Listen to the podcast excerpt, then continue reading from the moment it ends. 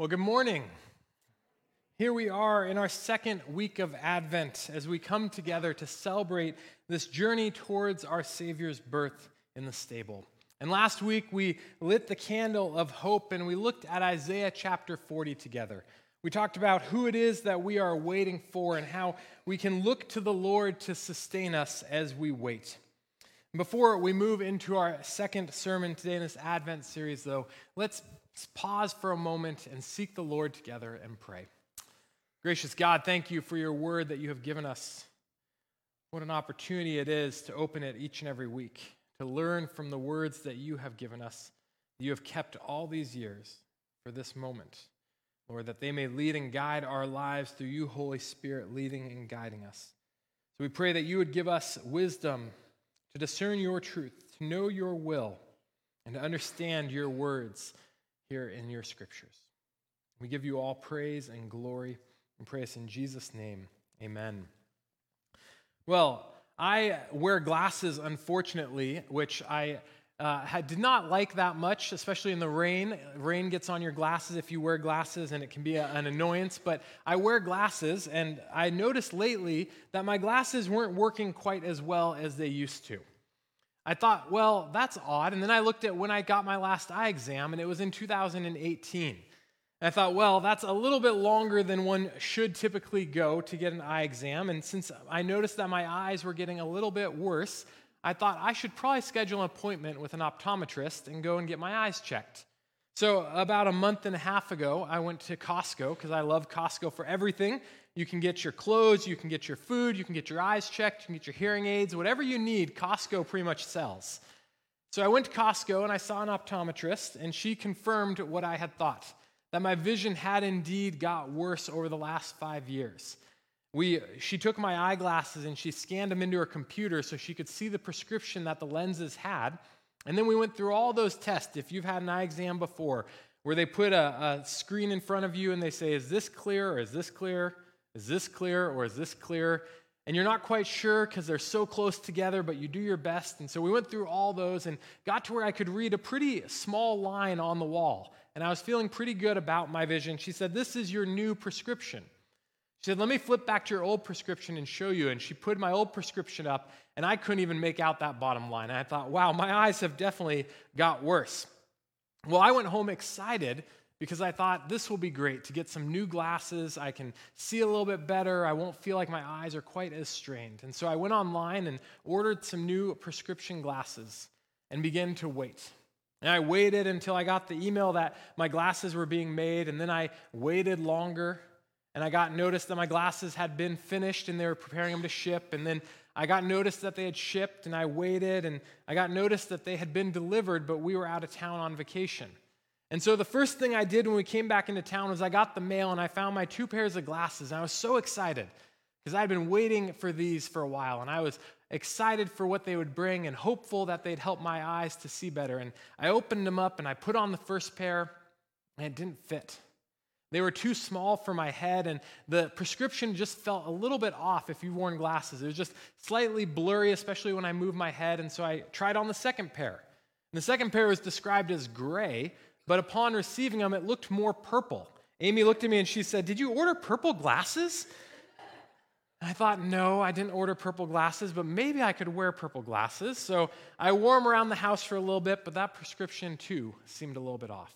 All that waiting only to be disappointed in the end, only to find myself waiting even longer as I've had to reorder my glasses and send those back and get a new pair. And so I'm currently in the midst of continuing to wait. These are my old glasses, and yet I'm still waiting for my new glasses to come.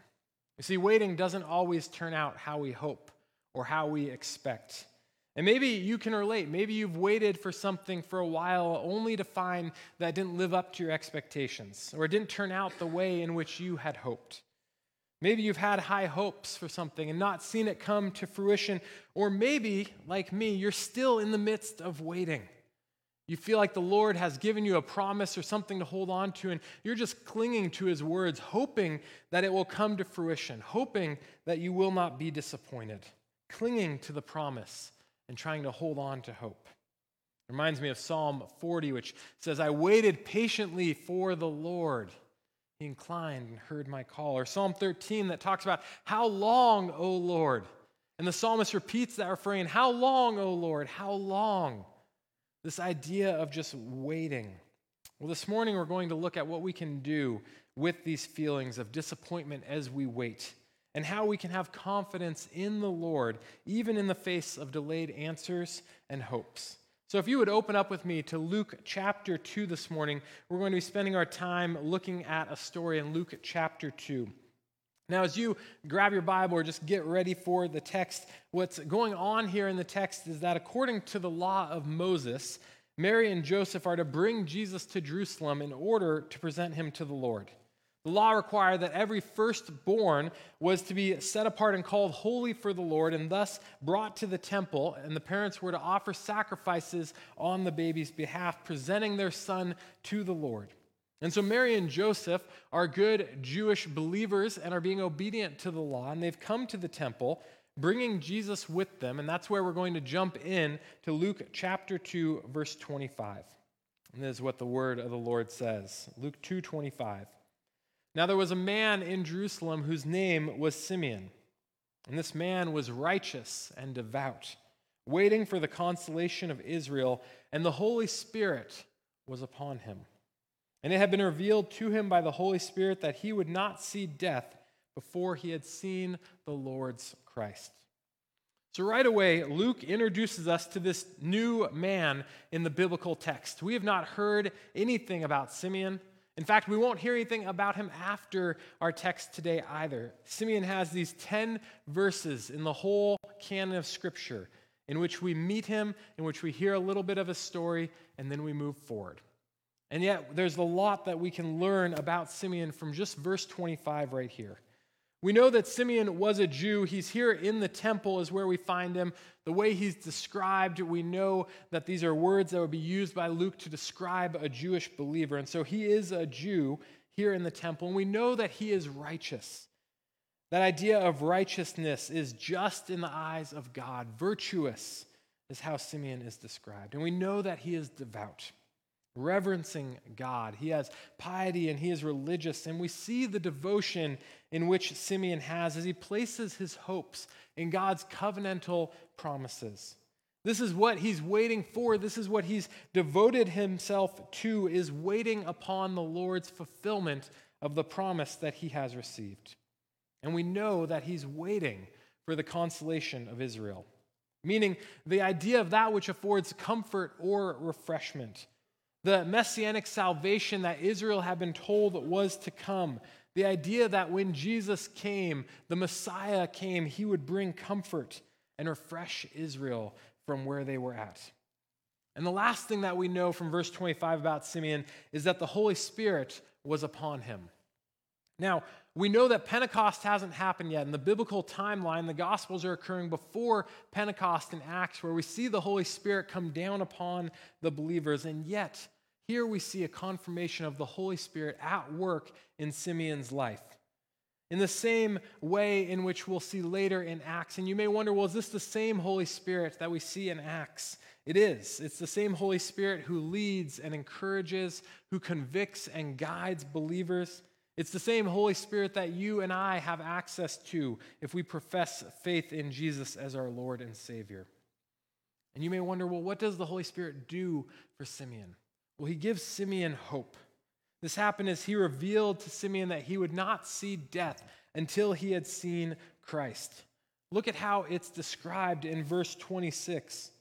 It says, It had been revealed to him by the Holy Spirit that he would not see death before he had seen the Lord's Christ.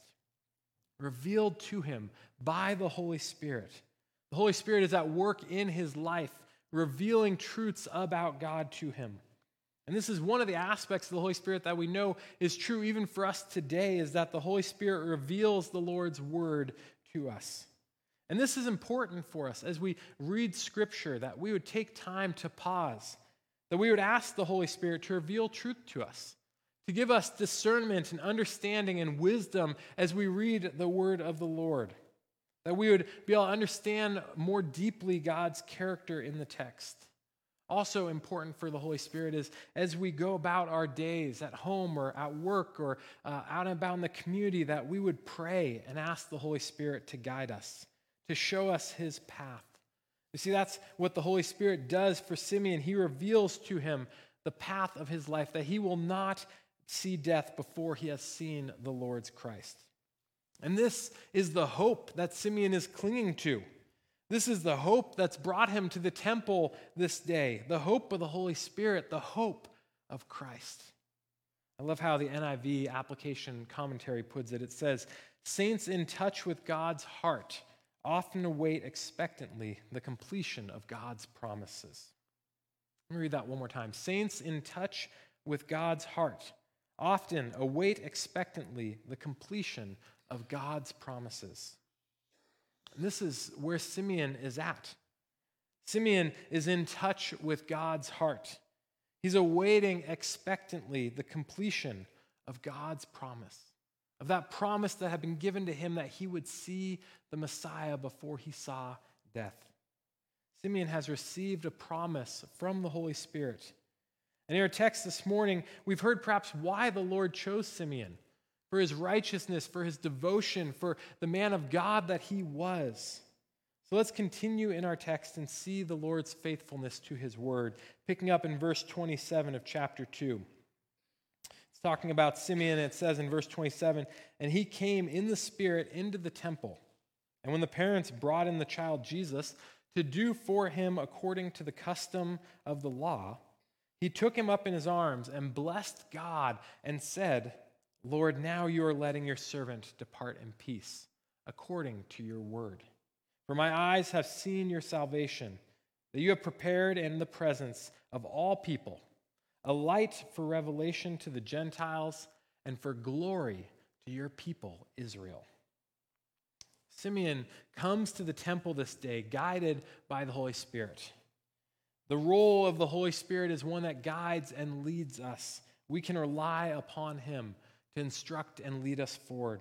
Simeon doesn't come because he thinks it's just the best day to go to the temple or it's Tuesday and Tuesdays are temple day for Simeon to go and see if the Messiah is there. He goes because the Holy Spirit, that small, still voice that speaks to us, that leads us, he tells him it's time to go to the temple. And as he guides him up there, he sees the fulfillment of what he has been told would come.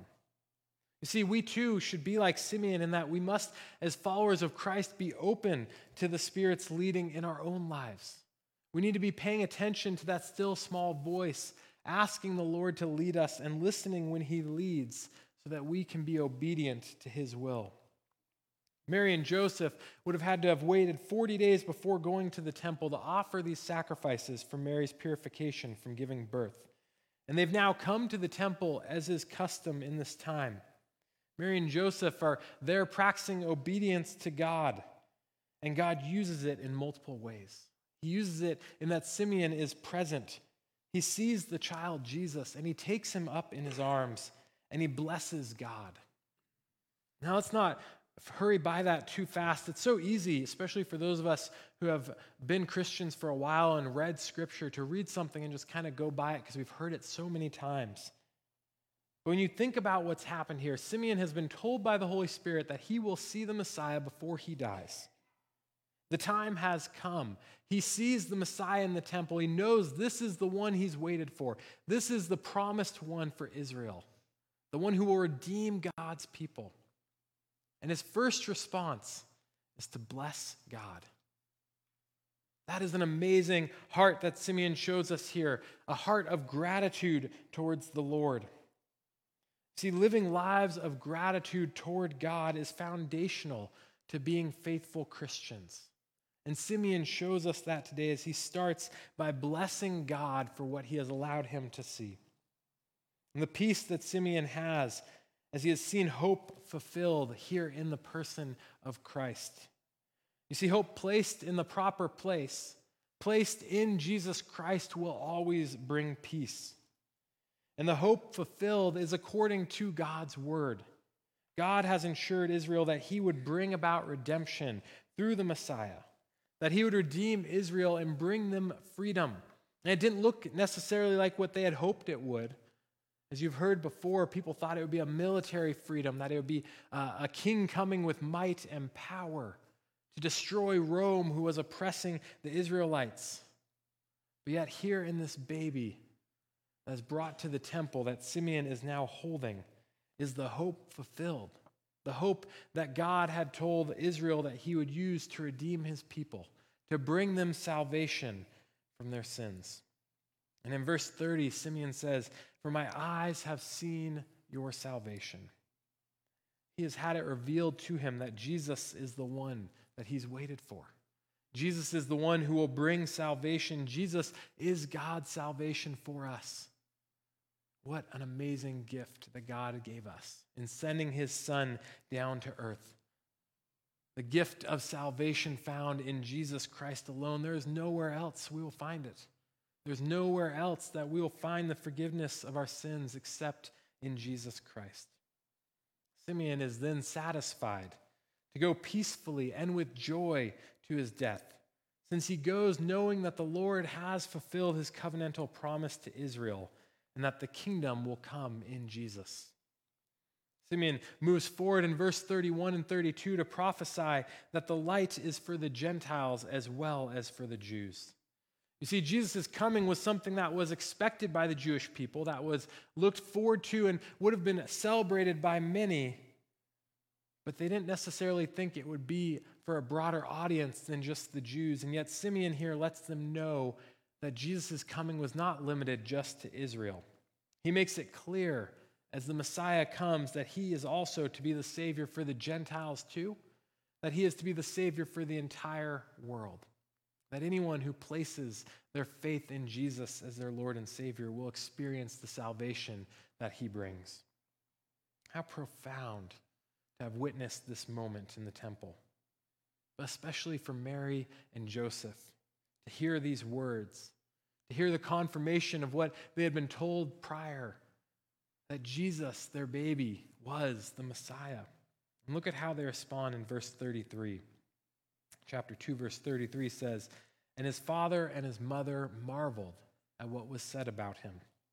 And Simeon blessed them and said to Mary, his mother, Behold, this child is appointed for the fall and rising of many in Israel and for a sign that is opposed, and a sword will pierce through your own soul also, so that thoughts from many hearts may be revealed. Joseph and Mary respond to Simeon's prophecies about Jesus, about who he is, marveling at the words that are spoken. Just taking it all in and, and marveling at what it is he's saying. And then Simeon moves to bless them providing them with an insight and confirmation that their child is appointed for the fall and rising of many. The fall being for those who deny Christ's deity, those who sought to kill him and sought, sought to stop the movement of those who followed Jesus. This path will lead only to destruction for those who deny Christ as Lord and Savior. That is the fall of many that he speaks of. And yet, in the same way, he speaks of the rising of many in Israel. That would be those who accept the message of Jesus. They would find that they will be saved from their sins and ultimately lifted up, rising to an eternal salvation with Jesus Christ as their Savior. However, Simeon doesn't stop there. He moves forward, letting them know too that their souls will be pierced, foreshadowing here that the death of Jesus will come before his parents that even though there is great joy in Jesus' arrival, there will come heartache as well. In praising Jesus, Simeon does not fail to note the Messiah's course will be hard. The same can be said for those who choose to follow the Messiah as well. Ministering in a world that's hostile to God can mean becoming the object of hostility and ridicule for us as well. If Jesus faces division and rejection, those who follow him can certainly expect the same. And yet, it is good news that Jesus has come. It is a fulfillment of the prophecies. It is something to be thankful to God for. It is something to bless God for, like Simeon. The witness of Simeon here today reveals multiple things to us about hope and power that I believe we can learn from and apply in our own lives.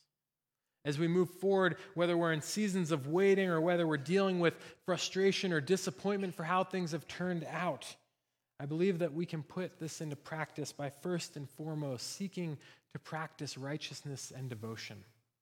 As we wait for whatever it is that is to come, whether it's the Lord's second coming or whether it's a word He's given you in your life, or whether it's just get through a difficult season, that we would learn from Simeon and practice waiting with righteousness and devotion. In his memoir, Everything Sad is Untrue, Daniel Nayeri tells the gripping story of his mother's conversion from a devout Muslim background to a saving faith in Jesus Christ.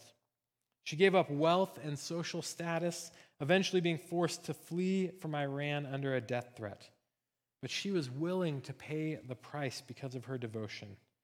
Nayeri writes about one example of her costly faith, saying that one time his mother hung a little cross necklace from the rearview mirror of her car, which was probably a reckless thing to do. My mom was like that. And one day after work, she went to her car and there was a note stuck to the windshield that said, Madam Doctor, if we see this cross again, we will kill you. Well, he writes that to his dad, who is not a Christian, this is the kind of story that proved his point that my mom was picking a fight, that she could have lived quietly and saved everyone from the heartache that would come if she had kept her head down, if she had stopped telling people, if she pretended just a few holidays a year that nothing had changed, she could still have had everything. He says that my mom took the cross down that day. But then she got a cross so big that blocked half the windshield, and she put it up. Why would anybody live with their head down? She said. Besides, the only way to stop believing something is to deny it yourself, to hide it, and to act as if it hasn't changed your life. Another way to say it is that everybody is dying and going to die of something. And if you're not spending your life on the stuff that you believe, then what are you even doing? He writes, What is the point of the whole thing? It's a tough question because most people haven't picked anything worthwhile to live for. You see, in our lives, we will have to wrestle with what things will receive our devotion. What things are we willing to make sacrifices for? Where will we place our value and how will we spend our time and use the resources that we have? Simeon, in his life, held on to the promises that he was given and chose to live with righteousness chose to remain devoted to the Lord. And I imagine that he had people around him who expressed doubt. That when he shared with his friends and relatives, perhaps, that he had heard from the Lord that he would see the Messiah before he died, I imagine there were people who questioned him, who said, There's no way that'll happen. You won't live to see that. And yet he remained faithful, we see. Even in the midst of disappointment, perhaps, Simeon doesn't give up. And one day, he finally saw the Messiah who he had hoped for. And Simeon, in seeing the Messiah, didn't witness a political movement or a military revolt to overthrow Rome. He doesn't experience a revival of strict law keeping led by the Jewish religious leaders of the day, nor is it the kind of fulfillment that he was probably expecting. But all that Simeon had longed for is wrapped up in this baby that he now holds in his arm. Simeon's righteousness and devotion to God is part of why God chose to use him in this way to bear witness to who Christ is, to prophesy about Christ's life, and to give glory to God for the arrival of Jesus. If we are to seek righteousness and devotion to the Lord, it calls us, it asks how we continue to walk this path that the Lord has called us into. I believe that we walk that path moving forward by trusting in the speaking of the Holy Spirit in our lives. In the world of technology, there was a new development years ago called hypersonic sound, and the inventor, Elwood Woody Norris, had engineered sound waves to travel like a laser beam for 150 yards. This allowed sounds to be heard by a person in a particular place, but not by those immediately around them. You could be listening to music or a specific instruction, while those standing next to you would be left in total silence. If you move out of the tightly formed path of these unique sound waves, you too will be unaware of any of the noises. Sometimes it feels like God's communication with us is similar to these sound waves. We must be in the right place in the Lord's will, seeking after Him, reading His word, attuned to His Holy Spirit in order to hear Him clearly. And when we're there, the message is clear. But if we move away, if we move away from God's word, if we move towards our own desires over God's, we move towards fulfilling what the culture tells us our lives should be about, we have a harder time hearing and we miss the message that the Lord wants to communicate with us sometimes. Although we cannot see the Holy Spirit, we should be able to sense his work in our lives, changing us to reflect Christ more and more. And the Holy Spirit was given to Simeon to encourage him, to give him hope in the coming Savior of the world, Jesus Christ. We too must tune our ears to the voice of the Holy Spirit and allow our journey to be encouraged by his proclaimed hope. You may wonder well, what does the Holy Spirit give us today? The Holy Spirit speaks into our lives through God's word and through the Holy Spirit's work in our hearts. And the Holy Spirit tells us that Jesus has come, that Jesus has conquered and reigns, and that Jesus will come again. That he has given us his word, which the Holy Spirit speaks to encourage us, to convict us, and to help us remain steadfast. And we can trust the word of the Holy Spirit. We can trust the word that God has given us here in Scripture because we've seen his faithfulness in the life of Simeon. We've seen his faithfulness in the lives of those throughout Scripture and many others who bear witness to him. So, as we grow in our ability of listening to the Holy Spirit and trusting his guidance, we can know that God will be faithful. And thus, we can move forward, lastly, by celebrating God's faithfulness. I was thinking of the movie Finding Nemo, which uh, most people here have probably seen. It's a really famous movie, and it's a great illustration of God not giving up on us because in the movie Nemo, this little uh, child fish gets lost and separated from his dad. And the whole movie is about his dad's journey to try to find Nemo. He goes through trials and hardships. He faces sharks and rides waves with turtles and travels many miles throughout the sea on a quest to find his son. And he doesn't give up until he is found. You see, God is faithful in his search for his lost children. God is faithful to continue to pursue after us. And throughout the history of salvation, we can see God narrowing his focus on us, and then through Jesus gives us a way back to him. Simeon had been promised that he would see the Messiah. He has held on to this promise throughout his life. And in our text today, we see God's faithfulness displayed. And we see Simeon's faithfulness rewarded in this moment. Not only does Simeon experience knowing God is true to his word, but all those who are there to witness this moment on this day can see God's faithfulness too. And even all these years later, as we read the text, we too can see God's faithfulness in Simeon's life. I don't know about you, but I love the story of Simeon. Whenever I read it, I enjoy the chance to revisit it. Simeon is given just 10 verses in all of Scripture, and yet they are impactful. Simeon's faithfulness was never about him, though, it was always about Jesus. So this week, as we wait, as we wrestle with dashed hopes or disappointment or unexpected trials or delays, may you know that God is faithful in the waiting. And may you rejoice that He is with you. And the day is coming when we shall see Christ face to face. Let's pray. Gracious God, we thank you for the examples in Scripture like Simeon. Lord, we pray that you would uh, just lead and guide us to be more like Him as we seek to reflect you each and every day. Lord, give us a steadfastness and a devotion, even in the midst of struggles and trials. Lord, may you use those moments to refine us, to chip away the parts of us that are not reflecting you, to get rid of the sin in our lives so that we may be holy as you are holy. Lord, we want to look like you. We want to be reflective of you to those around us, but we can't do it on our own.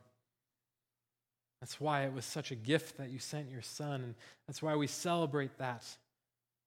And we give our lives to you, professing Jesus as our Lord and Savior. So, Lord, this Advent season, as we pause and take time to seek you, Lord, we pray that you, Holy Spirit, would meet us where we're at and that you would guide us in this journey to becoming more and more like you. Thank you that you have not given up on us. Thank you that you continue to work in our lives. And thank you that you continue to help us flee from sin and pursue your holiness. We lay ourselves before you this morning, praising you, for you are our Lord and Savior. I pray this in Jesus' name. Amen.